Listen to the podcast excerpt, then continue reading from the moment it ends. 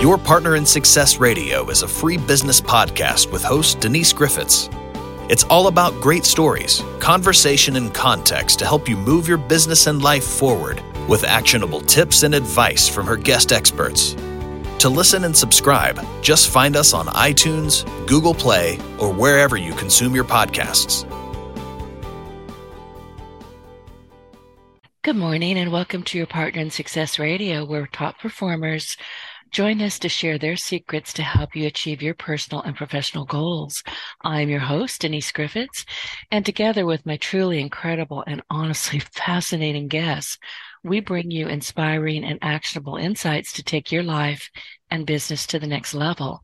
Ranked in the top 2% globally, this podcast is a must listen. So let's dive in. And by the way, I don't know if you knew this or not, but October, and we are in October right now, is National Energy Awareness Month. And I am delighted to welcome to the show Richard McPherson. He is a pioneering nuclear energy and molten salt expert, and he's going to talk to us all about that. Now, Richard is a trailblazer in nuclear energy, and he embarked on his journey during Admiral Rickover's famed nuclear power school in 1964. And after a distinguished 20 year Navy career, he assumed a pivotal role as the United States representative to the International Atomic Energy Agency. And this position led him to join a specialized six nation team investigating nuclear fuel cycle facilities, the environment, and public opinion in the aftermath of the Chernobyl incident. We all remember that. And today, Richard's focus is on shaping public opinion and promoting the global deployment industry of the molten salt nuclear battery. I don't even know what that is, so I'm fascinated to hear his story. His goal is to fulfill President Eisenhower's vision of offering American nuclear energy to the world for the purpose of peace, prosperity, and security. And I have to tell you, our pre interview, and I always do a pre interview, was so fascinating that I really wish that we had been able to record that and turn it into at least part of this show. He has some great stories and historical facts to share. And yes, I will be asking about Admiral Rickover as well as The Hunt for Red October, one of my favorite movies. Good morning, Richard, and welcome to your Partner in Success Radio. It's good to have you here. Good morning, Denise. It's a pleasure to be with you. I um it's an interesting story. I grew up with my father, who was a naval aviator, Navy pilot, and um, born in California, but he got transferred to Hawaii when I was about 10 years old. So he had three tours back to back in Hawaii. So I basically grew up in Hawaii. and one of the things that I didn't realize for many years is because of a question I asked him in 1957 I became a student of energy. The question was I said, Where do your airplanes get their gas from? At the time, he was stationed in Barbers Point Naval Air, Test, Naval Air uh, Station. He said, Well, from a truck. I said, Well, where do the trucks get their gas from? He said, Well, from a tank on the base. I said, Well, where does that tank get its gas from? He said, From a pipeline that comes from Honolulu Harbor or Pearl Harbor. And I said, Well, where does that pipeline come from? He said, Well, tanks. I said, Well, where do those tanks get their gas? He said, So then he drew me a one line diagram from Los Angeles, the refineries in Los Angeles, the refineries in San Francisco, by ocean tanker over to Hawaii. So now, fast forward 10 years later, 1967. I have now uh, gone through Admiral Rickover's Navy Nuclear Power School, and I'm on my first Fleet Ballistic Missile submarine submerged somewhere in the world on my first Fleet Ballistic Missile Deterrent Patrol. And I'm qualifying as a nuclear power plant operator. So by myself, I'm sitting there and I was reflecting back over my lifetime, at that time, pretty short. And it dawned on me that because of the question I asked my dad in 1957, I had become a student of energy. Well, here we are today, many years later, and I realize I'm still a student of energy. Now, what helped that a lot was all the different jobs that I had in the Navy, and then after I got out of the Navy, because they were all associated one way or another with energy, and a lot of it was nuclear energy. As a for instance, I was happily living in Hong Kong, and I get a call, and person on the other end of the phone says, "If we ask you, would you represent the United States at the International Atomic Energy Agency in Vienna, Austria?" I looked at the phone and I said, "Who is this really?" Yeah, really. I would too. so he told me, and he said, um, "We uh, will send you a, a round trip, uh, open uh, business class ticket to fly back to Washington D.C. for an interview." So I thought, well, I'll test them and I'll say yes. So in my mind was, well, it'll take him about 10 days to get permission to actually issue me this ticket. It'll take another week, week and a half, two weeks for it to get mailed over here. And uh, I'll go back there and have dinner with some friends at uh, Ruth's Chris Steakhouse, where they've got uh, far better steaks than I get in Hong Kong and much cheaper. And they got good wine and they got good Jack Daniels, and it's cheaper. So uh, next morning, there's a knock on the door. Open the door. Here's a man dressed in a suit, looks at me and says, uh, Mr. McPherson? Well, I'm looking for my father at that point. And he says, Richard, I said, yes. He said, I have an envelope for you to sign for. I didn't relate his visit with the telephone conversation the day before. He was from the embassy. He had this manila envelope for me to sign for. And I thought, well, they finally found me. I'm going to jail. Oh, so I want to know where that process came from. that so, so I thought, well, I better get a cup of coffee. So I got a cup of coffee and I opened the envelope, and here's all this paperwork. And sure enough, here's this round trip open business class ticket to go back to Washington, D.C. And along with a bunch of paperwork, it says, you know, in one of these three hotels, just call them and check in. So I did it and um, went through this interview. And um, they told me what it was all about and why. And I said yes. So I went back to Hong Kong and basically gave my business away to the three guys that were working with me. And uh, I wound up going to the International Atomic Energy Agency as a United States representative, as you previously said, to a special Six Nation group that was formed because of the Chernobyl uh, accident. And our our study was supposed to be nuclear fuel cycle facilities, as you said, the environment and public opinion. And we did that for four years. I'm the only American ever to do it, every American ever have the luxury to do it. And of course, being there, it gave me standing that I could take a look at everything we had. And so, what it really became, it became another part of my education about energy. That's what it really became. And I took advantage of it. So by the time I was got done with the International Atomic Energy Agency, uh, the plan had been for me to come back to the Department of Energy and work for the Secretary of Energy and uh, basically work with all the national laboratories.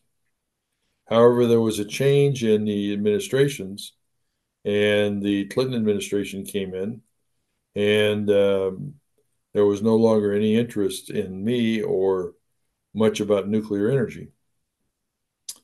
So I've wandered through the nuclear and energy industry for quite a number of years and uh, decided in 2015 to come to Idaho to retire and learn how to fish.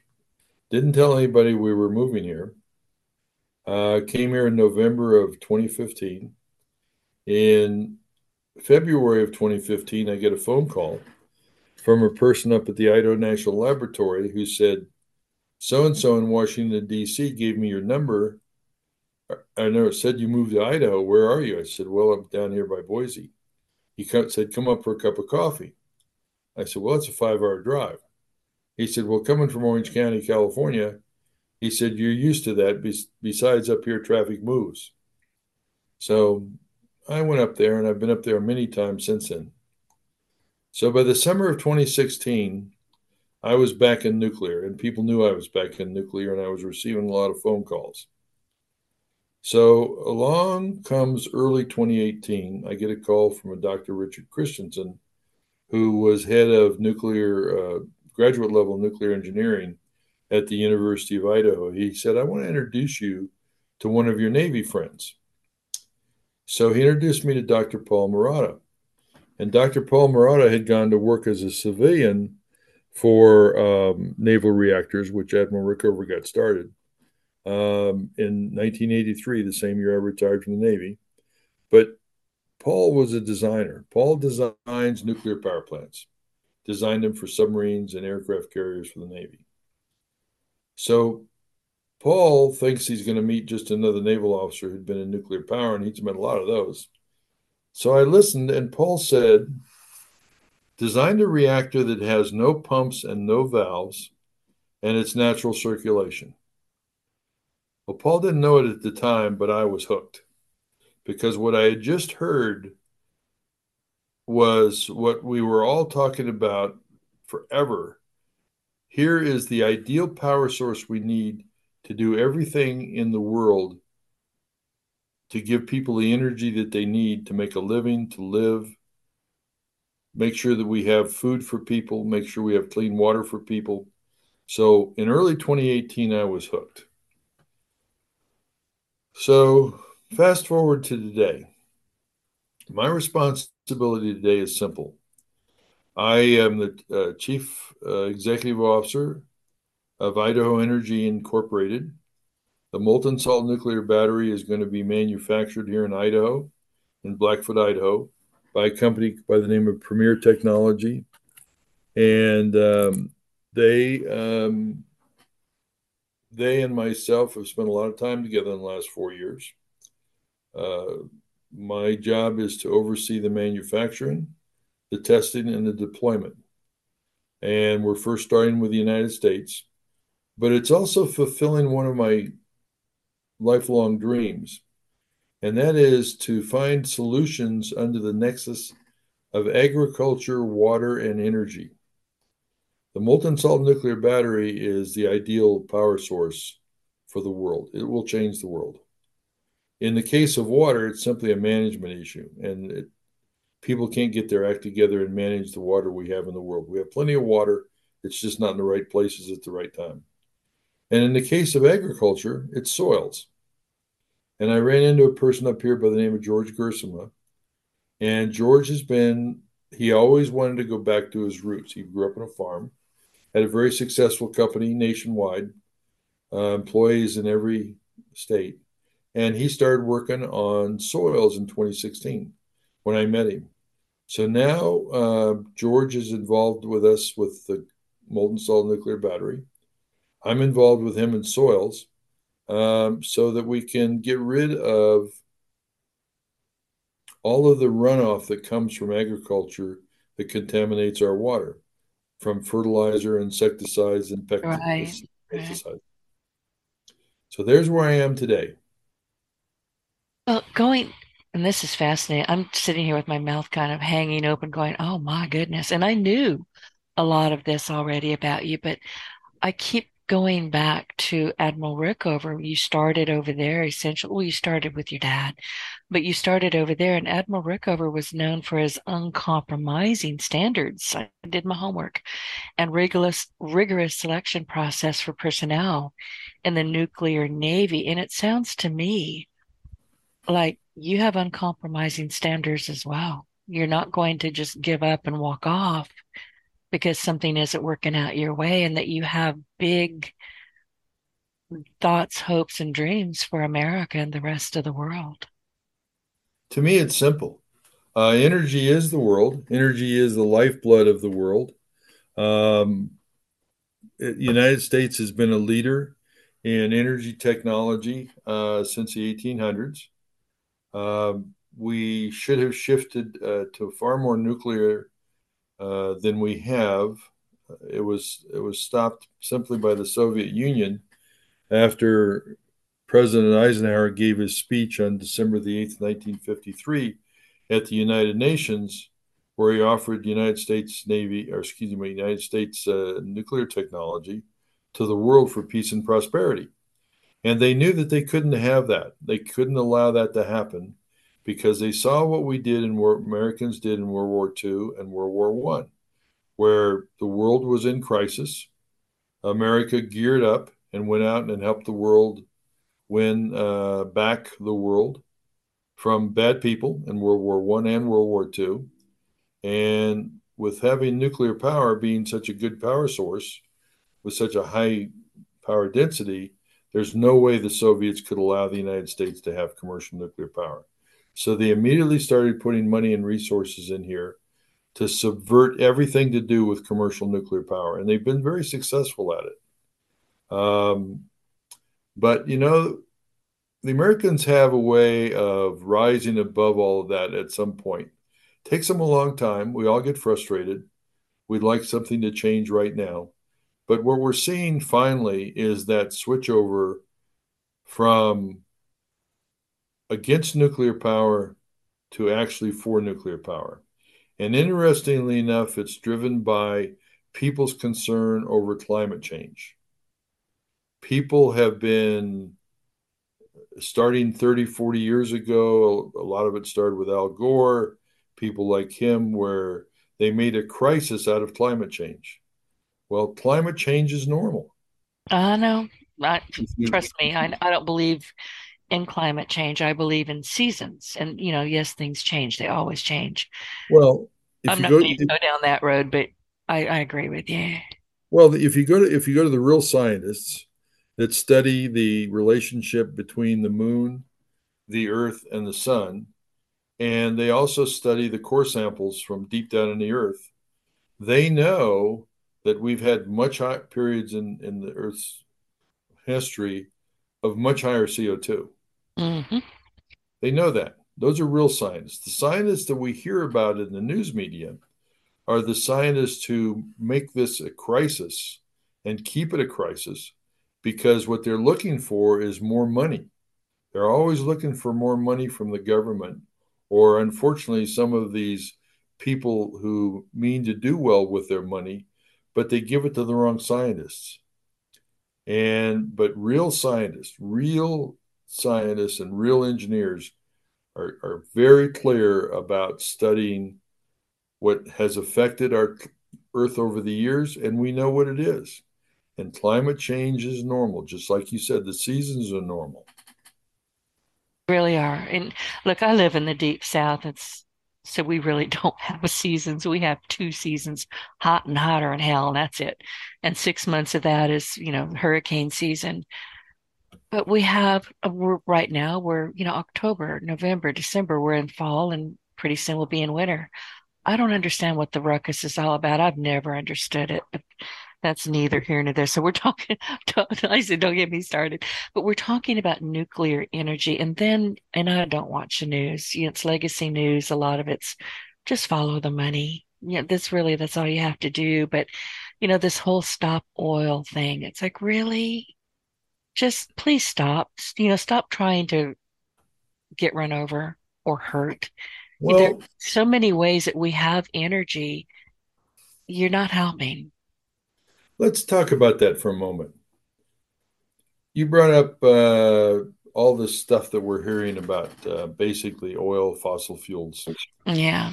So, the reason that we have the world that we have today, which is a pretty good world to live in for most people, for for the majority of the people in the planet, there's about close to a billion people that need a lot of help, but for the majority of us, we live a pretty good life, and it's because of fossil fuels. It's because of oil. It's because of natural gas. It's because of coal. Of course. Well, today, 84% of the world runs on those fossil fuels. We hear all we hear about is solar and wind or some sort of magic, but they only give us 3% of our energy in the world today. Fossil energy is here to stay. It is not going to go away. However, let me qualify that. Coal, natural gas, and oil are finite resources in the Earth's crust, and we should not be burning them the way we do. They are far too valuable to keep burning them the way we do. Now, to the credit of the oil and natural gas people and the chemists that work with them and the material scientists that work with them, they have developed thousands of uses for oil and natural gas. Not so, not for coal yet. Coal is one of the unrecognized great resources in the world that we still have a lot of work to do to be able to take full value of the coal. And we're going to do that. And one of the things that will help to do that is by us having uh, no more nuclear power, such as the molten salt nuclear battery, because we'll be able to put in coal conversion plants everywhere in the world to take the full value out of that coal and the chemicals that are in there, just as though we're doing today with natural gas and oil. See, that's where I wanted to go, and you got there before I could ask you or even shape a question. Because I know, I mean, listen, I'm in Southwest Louisiana. We produce oil here. We've, if I know when a hurricane's coming because, you know, all of a sudden I'll see helicopters buzzing across the top of my house. They're heading out to the Gulf, which is about 15 miles away as a crow flies, and they're picking up their people off of those rigs. So I don't really pay attention to the news. I watch what the helicopters are doing. That's how I know what's going on out there. but you know, we we're not going to be able to get, or I don't think we need to get rid of stop oil. You know, stop oil, stop oil to me is just ridiculous, but we need that. But I wanted to know from you, how does this all tie into the molten salt nuclear battery? Because I'm not quite sure where we're going from one to the other, how they help each other. What's that pathway look like? Well, right now we use a lot of uh, of our fossil fuels, natural gas and oil. Uh, we consume a lot of it just to get the gas and oil, natural gas and oil that we use. So that oh. means that we we have we have large pumps that pump it around. We have uh, refineries that refine it. Well, those pumps and those refineries um, all consume natural gas and oil, and some even some coal, uh, and a lot of electricity. And all of that can be produced by nuclear power. That will significantly reduce the amount of carbon that the fossil fuel industry puts out, significantly reduce it.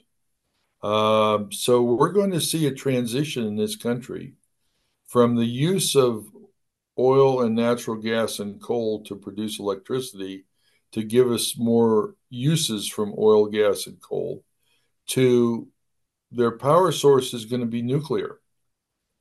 That will make those that will make those processes much more efficient. There will be much less of a carbon load on our atmosphere. And that is starting to take place now. We're starting to see it now. I've been getting phone calls about this now for uh, about two years, and uh, maybe a little bit more.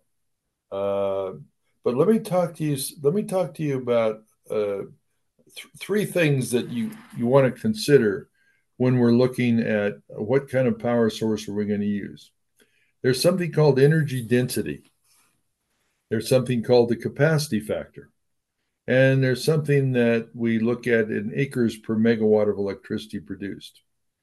Energy density is simply how much energy density is there in particular uh, natural energy sources, such as coal, natural gas, oil, nuclear, etc. Well,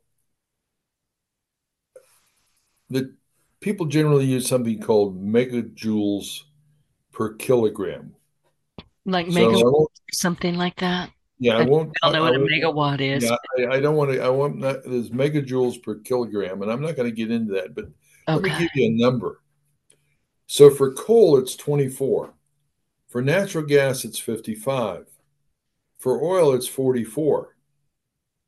For nuclear, it's 3,900,000. Oh. So that'll give you an idea of how much more energy density we get out of the ground from a little bit of uranium compared to what we get from coal, natural gas, and oil.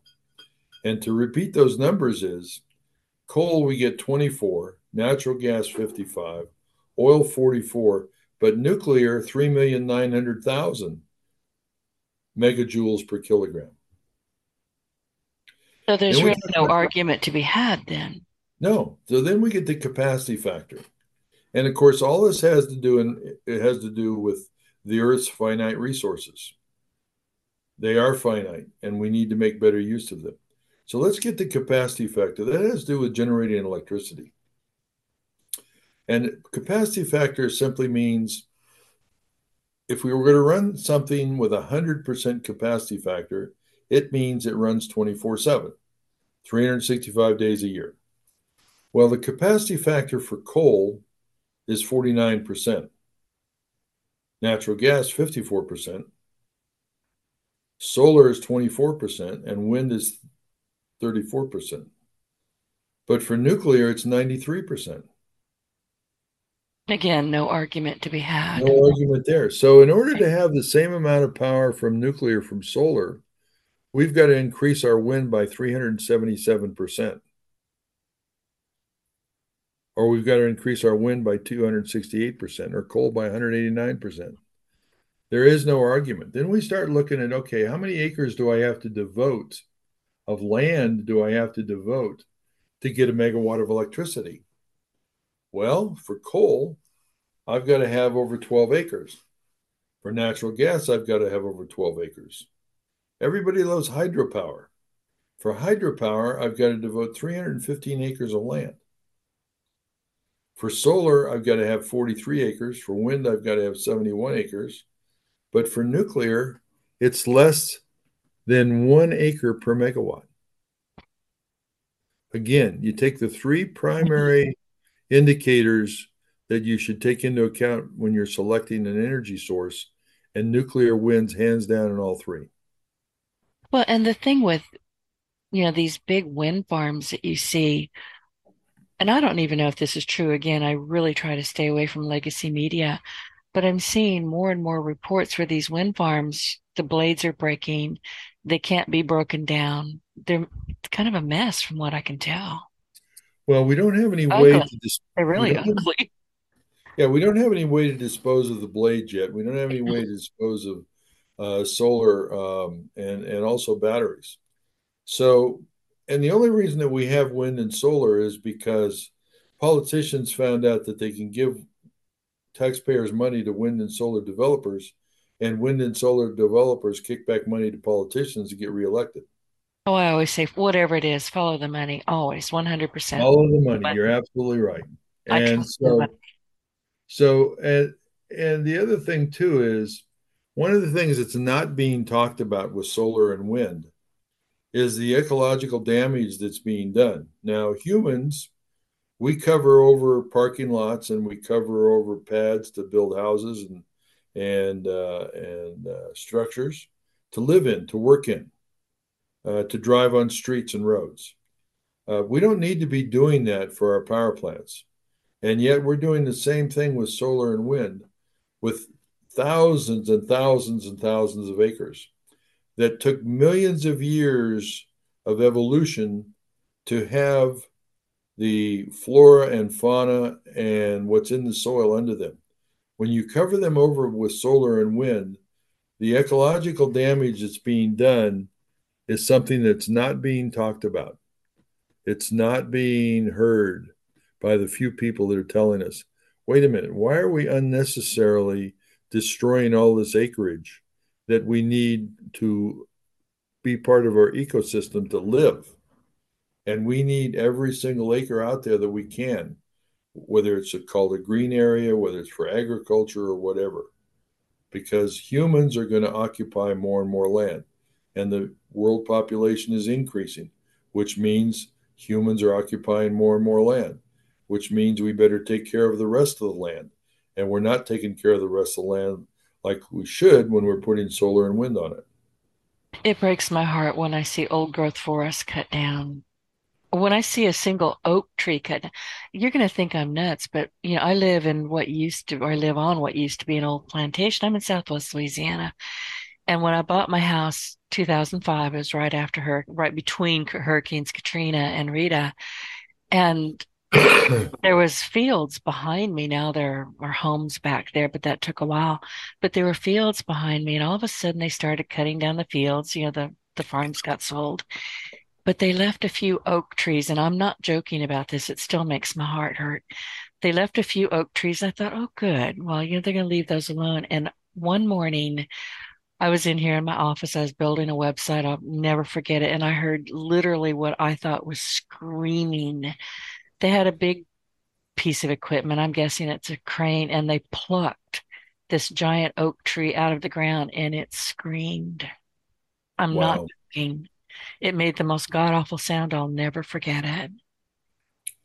Well, you know, we've had these tree program, uh, tree uh, replanting programs in the United States for years. And I remember back in the 1970s when I first started hearing these supposed environmentalists tell us that we're cutting down all the trees and we're uh, wiping out all the forests. Well, so I started looking into that. I'm inquisitive by nature. And I found out that we're actually planting more board feet and growing more board feet than we harvest. And as Americans, we continue to do that. And yet you look around the world at where they don't have an energy source like the molten salt nuclear battery. Specifically, you look around the equator between the Tropic of Cancer and the Tropic of Capricorn. If you look around the equator, that's where about 45% of the world population live. They've cut down all the trees. They needed energy. So they cut down the trees and burned the trees. So they don't have any source of energy anymore. They're not making the trees aren't taking in the CO2 and putting out the oxygen like they were before. So um, um, we need to help them. Well, guess what? When I heard Dr. Paul Marotta tell me about the molten salt nuclear battery, my mind immediately went to we can help 45% of the world's population around the equator by giving them the molten salt nuclear battery so they can actually have uh, fresh water. They can either take contaminated water and distill it, uh, powered by the molten salt nuclear battery. They can take seawater and distill it. They can take sea.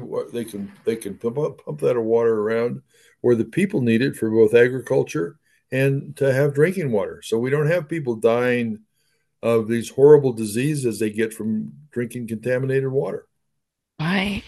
Well, listen, and I've been wanting to ask this, but you're so fascinating. I didn't want to interrupt more than I have done so already. But in simple terms, how does the molten salt nuclear battery work? How does it operate? Is this something that is, you know, it's a big, big unit that the government has to run? Are we eventually going to have one in our homes? What do you see for this? Well, Dr. Marotta, he knew coming from designing and building reactors for the Navy, or designing it for the Navy, he knew that our military bases were not did not get protected power. Um, as we mostly starting in World War II, we built our military bases. As they were designed and constructed, they simply called the local utility and said, "Would you ring, uh, bring wires into our base and provide us with electricity?" Well, that's what the situation we have today, and he knew that that was made our bases vulnerable without having protected power. So he designed the molten salt nuclear battery first to go on our military bases and provide them protected power that which they need to operate, which they need for continuity of services. So to give you an idea how big one is and put it in reference to a number of homes that it could serve, a 10 megawatt molten salt nuclear battery is about 1.5 meters in diameter. 1.5 meters in diameter is um, less than four feet in diameter, or about, about four feet, in, less than five feet in diameter, let's say. So it's five feet in diameter, and it's about five meters tall. So it's about five feet wide in diameter, and it's about 20 feet tall. That 10 megawatts, as they're currently designed to last 10 years, would provide 4,900 average American homes electricity for 10 years. Is there any possibility that our local utility companies are going to go, yeah, bring one? We can use that. Um, we've had some utilities, a couple of utilities just recently contact us. Oh, good. Okay. They're realizing they're realizing that the day and age of these large um, power plants is over. Um, there's pressure on fossil, so we're energy, so we're shutting down coal plants. uh, uh, two new nuclear plants just went in operation or going in operation uh, on the southeast United States, and their their their their cost is prohibitive. I would imagine. Um, what's called light water reactors. Um, they're made by Westinghouse, and those large reactors they they serve their purpose, but we can't afford them anymore. We can't afford the North American grid as we have it anymore. And we knew that right after 9 11. We're too vulnerable for it to be interrupted.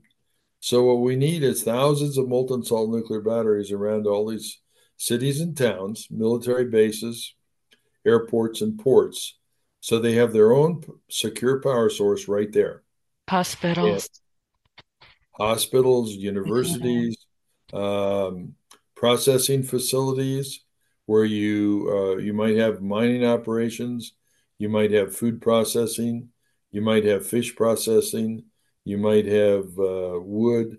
Any processing facility there is, the molten salt nuclear battery is ideal power source to go power it. Well, let's, and I'm thinking about my utility bill right now. Every, you know, climbing up inch by inch, penny by penny, and a, lot of people are saying, I can't afford to have my heater on this winter. I can tell you right now, I'm not going to be able to afford it, which is frightening. But my, I guess my question is, how long do you think that there will be? We can do away with a lot of the infrastructure that we have now and bring in something that is far more workable and safe. I mean, I know this is a long, long process, but will we be seeing any of this anytime soon? Well, the only thing, the only holdup we have is the government itself with all its rules yeah. and regulations. Yep. And the they have made they have systematically made since uh, since uh, the speech that President Eisenhower gave, they have systematically made nuclear more and more expensive and burdensome to put online. So that's the holdup. The government and and it's unnecessary rules and regulations. We've been demonstrating safe nuclear power now since the 1940s. So the United States is by far demonstrated uh, above any other country that we are the ones that know how to design, build, and operate safely nuclear power plants.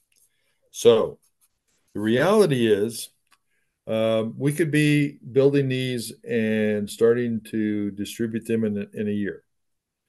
Now, now, when you say distribute, Richard, um, are we talking about worldwide or just the United States? Well, it depends on the capacity. Right now, we have a capacity, we have a fixed capacity of manufacturing of so many per month. As we start to uh, provide them to military bases or cities or wherever they're going to go, then we'll increase that capacity.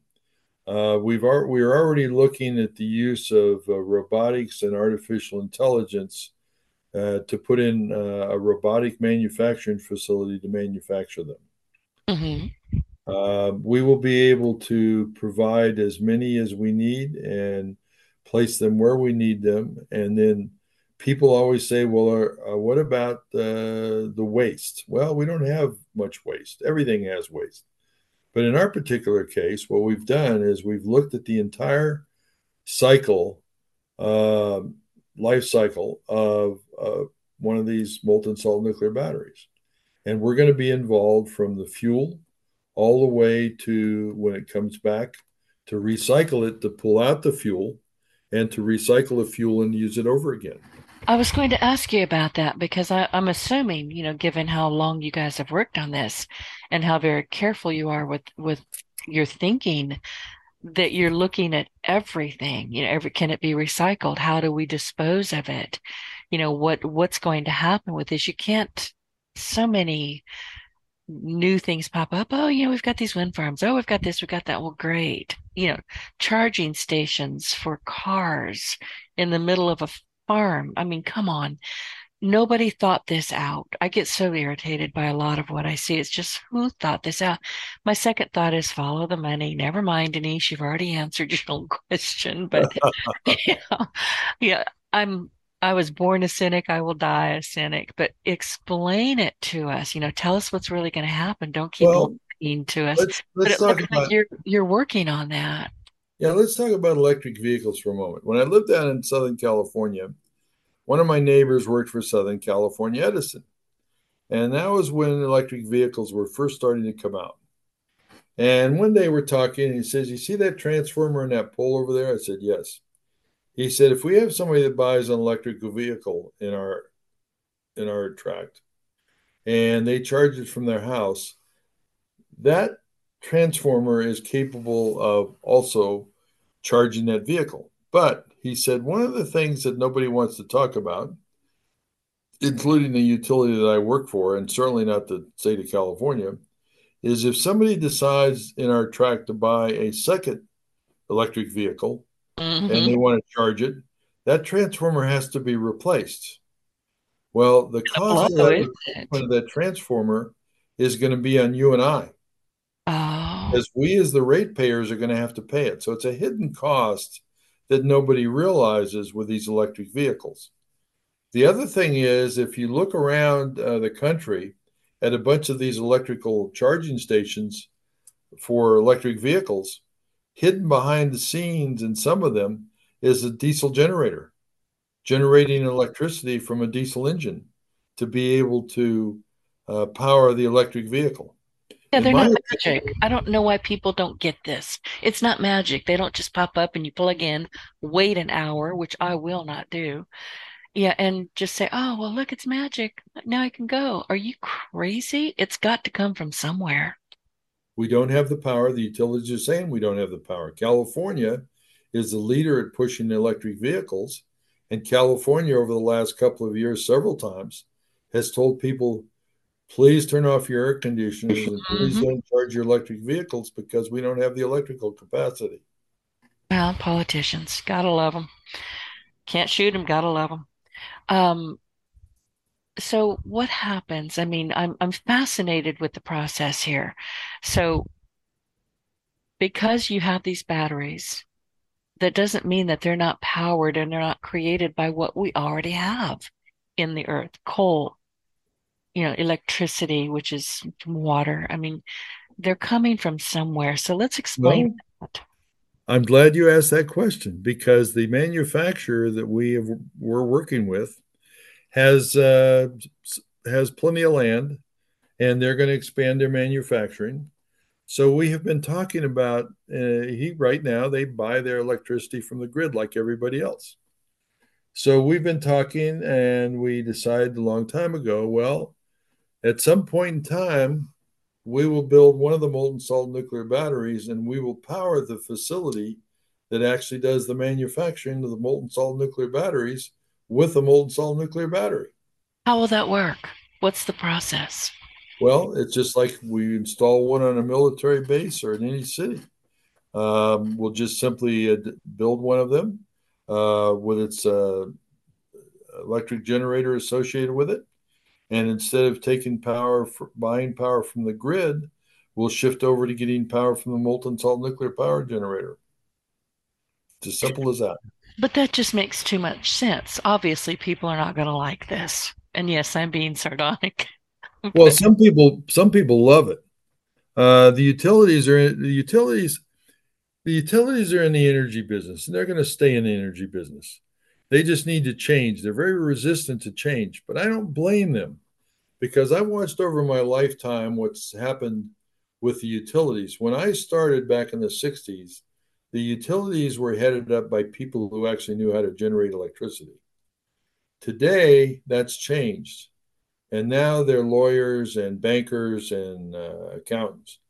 But the change was necessary for them to survive because it was changes in public policy that forced them from being people that produced energy efficiently to people who adhered to government regulations. It's as simple as that. People like to beat up the utilities. Me too. But I understand what's happened. And it is simply changes in public policy, some by the Congress and others by organizations like the um, EPA. The EPA makes a bunch of laws. They shouldn't be making laws, but they essentially make laws that increase the cost of everything to Americans. And the fault lies with the Congress. The Congress won't go back and do something about the EPA. Yeah, we've got a lot of that kind of stuff going on. It just gets bigger and bigger and more convoluted. Nobody knows who to talk to, who to, you know, it's a mess. It, it's well, it's not just here, it's worldwide. It you is. Well, you can't talk to by people who should not be in government. Well, you you were you were you're um, you may be old enough to recall when you called the government phone number, somebody answered the phone. Not no. today. I didn't. I didn't know you could call them. I mean, I thought we are just stuck with them. Yeah. Well, yeah. What happens today is is that uh, you call a government number and you get a computer and said we'll call you right back, and they never do. that sounds about right. So over the last I'm going to say 70 years or so, what lessons have we gleaned about the safe, safety of nuclear energy? Because honestly, I never hear anything about nuclear problems. I hear about, you know, stopping oil. I hear about prices going up. You hear a lot of negative stuff, but I don't hear anything negative about nuclear energy. Well, the safety is the, the safety in, in, in nuclear power in the world uh, and especially in the United States, is really uh, to the thanks of Admiral Hyman G. Rickover and what he got started back in the 1940s. Um, it was not only the insistence upon the quality of what are we going to use to build a, a reactor, but also the quality of the people. And I, he's not given enough credit for the quality of the people and the quality of the uh, educational system that he put in place. Uh, it took me a while to understand what I had been through uh, when I went through Navy Nuclear Power School. But what he did was he created a, a school. It's in two parts. One is in the classroom, and the other one is you go to an uh, a prototype of a, of a nuclear power plant that actually operates. And the first half, you get all the bookwork, which is the equivalent at the time I went through of about five years of engineering school in six months. And then you go immediately to an actual operating nuclear power plant and you qualify uh, uh, on every workstation that there is and learn how to operate it. And nobody has ever, in my opinion, given him credit nor taken advantage of what he put together. We don't need to have people in school for four years or eight years or whatever they are in so many fields.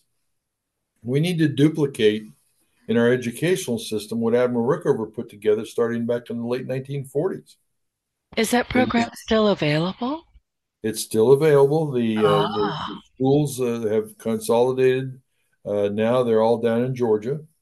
Uh, but uh, when I went through, there were two uh, basic schools, the six month school. One was in Bainbridge, Maryland. The other one was in Vallejo, California. And um, I remember when I first day I walked into nuclear power school at, at Mare Island Naval Shipyard in Vallejo, California. There's a sign above the door where every student walks in, and the sign says said is on on the sign is something like this in this school, even the smartest must work as hard as those who struggle to pass. H.G. Rickover. So I thought, well, I'd, I'd heard about it. As a matter of fact, my father, when I came back from being recruited to go in the Navy and submarines and nuclear power, at dinner that night, my mom said, Well, what did you do today? I said, Well, I joined the Navy, going nuclear power and submarines. And my dad, almost under his breath, said, That's Admiral Rickover's program and everybody fails out. oh. so I didn't feel so good. So that's dinner conversation. so um, I go to nuclear power school, and uh, my first class, I was in one of the first classes. Uh, math was our first class. And so this guy, Dr. Black, got up there and he said, We're going to review mathematics. So he said 200 and something and 400 and something plus 400 something is 700 something. He said, that's addition. You got that? Yep. Then he did a subtraction problem. Then he did a multiplication problem. Then he did a division problem. His review of mathematics was one problem of each. And then he got up into decimals and fractions. And at the end of the class, we were already up into algebra solving one unknown. 2a equals 12, what's a? So we go to lunch that day and we're talking at lunch, and not a one of us wanted to go back to his new his uh, math class tomorrow. So anyway, make a long story short, within a week or two, we were in calculus. We spent the the rest of the three months, uh, first three months in in math and calculus. So it comes nuclear power school comes very quickly. Um, there was a very high dropout, extremely high dropout rate in in my days. Um, they have uh, they they're doing better at screening people. Um, they uh, they don't have the dropout percentage of dropout rate we had, but in 1964 it was very high. Why was that? And why is it? Are people just not prepared for it, or they don't understand it, or they're just flat not going to work that hard? Or a combination of all, of, all of it. Yeah. Yeah, sort of all the above. Are uh, even though we were sort of we were screened based upon our scholastic record in high school, and a lot of it had to do with the uh, had to do with the uh, mathematics, and uh, because the math comes the math comes very fast in nuclear power school, and math is used in everything. Um, uh, and I guess I was fortunate because my dad got me into math when I was real early, and my mom got me into reading. I don't rem- remember not reading. That's how young my mom got me into reading. So math and math and reading has carried me over all these years. Oh, I'm like you. I was reading at three years old. Nobody told me I couldn't, literally. And I've read all of my life. I'll read anything. I'll read the back of a cereal box, and I don't eat cereal. But reading is so, so important. And I wanted to ask you the hunt for red october we talked about this a bit in in our pre-interview and i love the movie i can't stand alec baldwin i'll be honest with you i think he's just a horrible human being but I really fell in love with the movie the first time I watched it. And you had you have a couple stories about that movie. Well, interesting. I was uh, still in the Navy when it uh, came around, and there was a guy by the name of Dr. Jim Auer who was working for Cap Weinberger, who was Secretary of Defense at the time. So I was in San Diego, and Jim called me up and said, "Have you read the book?" I said, "What book?" He said, "Hunt for the Red October." He said, "I've never heard of it." So he said, I'll send it to you. So he sent it to me. First night I read a few pages. Second night I read it all the way through. So I called him up and I said, Jim, how did he write this book? And Jim said, That's what Cap and I want to know from you.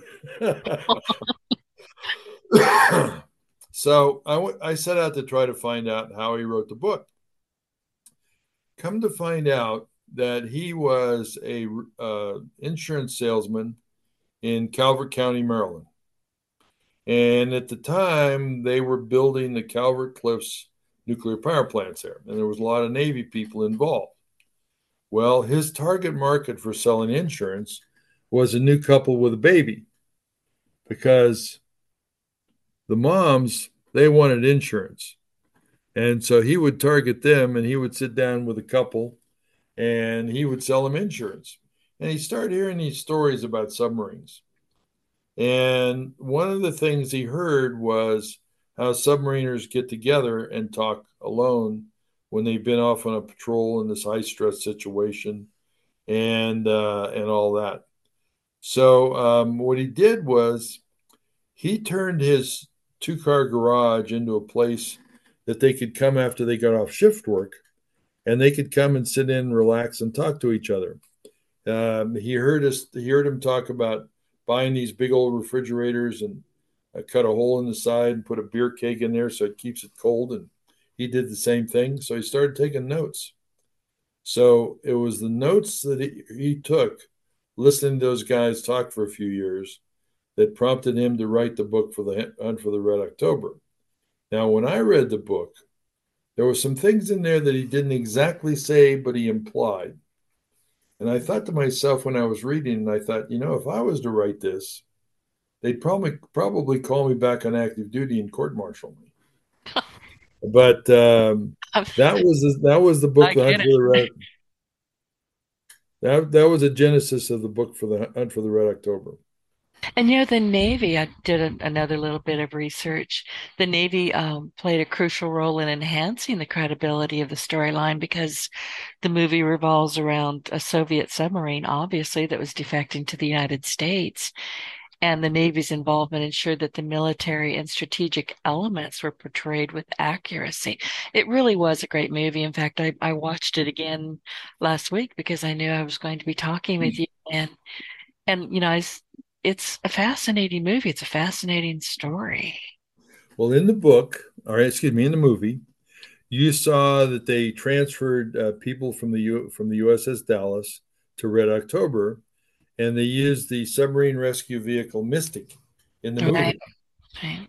So, in real life, three days before I retired, uh, I was on the Board of Inspection and Survey, and uh, I was a member of the Board of Inspection and Survey and one of my specialties is deep submerged manned deep submergence vehicles. So three days before I retired, I rode the Mystic that was used in the movie on the other side of San Clemente Island uh, in Southern California. We went down to 3,000 feet and made it up with a, a hatch down there. And uh, the crew opened the center hatch of the Mystic, and I certified her for test depth operations. Three days later, I walked out of the Navy and that left only a handful of people who could certify uh, manned deep submergence vehicles for um, uh, for test depth operations. And did, when you watched the movie, what did you? Uh, how did you feel when you got to that part where they were, you know, opening up in there? Well, since I'd already uh, since I'd done that before, uh, I was I was impressed that they uh, that they did that. I, I mean, I know where they shot the movie. I know where the shot those scenes uh, in the movie, and I know some of the people who were involved in it. But uh, it was it was hundred percent realistic. It was a great movie. Um, I and I know I shared this with you before. I had to make myself watch it again because I really can't take Alec Baldwin. There's just so icky. You know, he's just an icky guy, but he's a heck of a good actor if you can stand to watch him. Listen, uh, we are we're about running out of time. That's just my personal opinion. But is there anything else that you want to share with our audience about the battery and maybe what challenges might arise from the implement implementation of this battery or this this type of energy? The challenges are political. And I know deep in my heart, after being around the world and looking at people that need food and they need clean water, that this offers the ability for the United States to share with the world uh, uh, the perfect power source to eliminate hunger and thirst around the world. And the only people that are stopping that are heads of, of countries, uh, starting with our own. Uh, if, if if we have if we have a group of responsible people back in Washington wake up, they can take advantage of what we have to offer, and they can and they can make the U.S. the world leader again in going out and saving the world like we did in World War One and World War Two, except in a different different way. Uh, we can go out and save the world by providing the billion people out there that need food to eat and need clean water to drink. We can provide that for them. Richard, is this something that if if our country is not going to be interested in, is this something that you can take to other nations? Because they need help. Listen, I'll I'll see videos where, you know, people are trudging up and down mountains with a basket on their head or a container on their head to bring home water every day. That should not be happening. It just should not. We are an enlightened world. What the heck? I agree wholeheartedly with you, and um, we actually uh, have received. Uh, I've re- see because of my time at the International Atomic Energy Agency, I'm pretty well known around the world. So I'm receiving questions from other countries. Um, I can't share with them; it's illegal for me, me to share with them uh, knowledge about American nuclear technology, right. but I can share with them what it will do. And I'm currently in the process of doing that.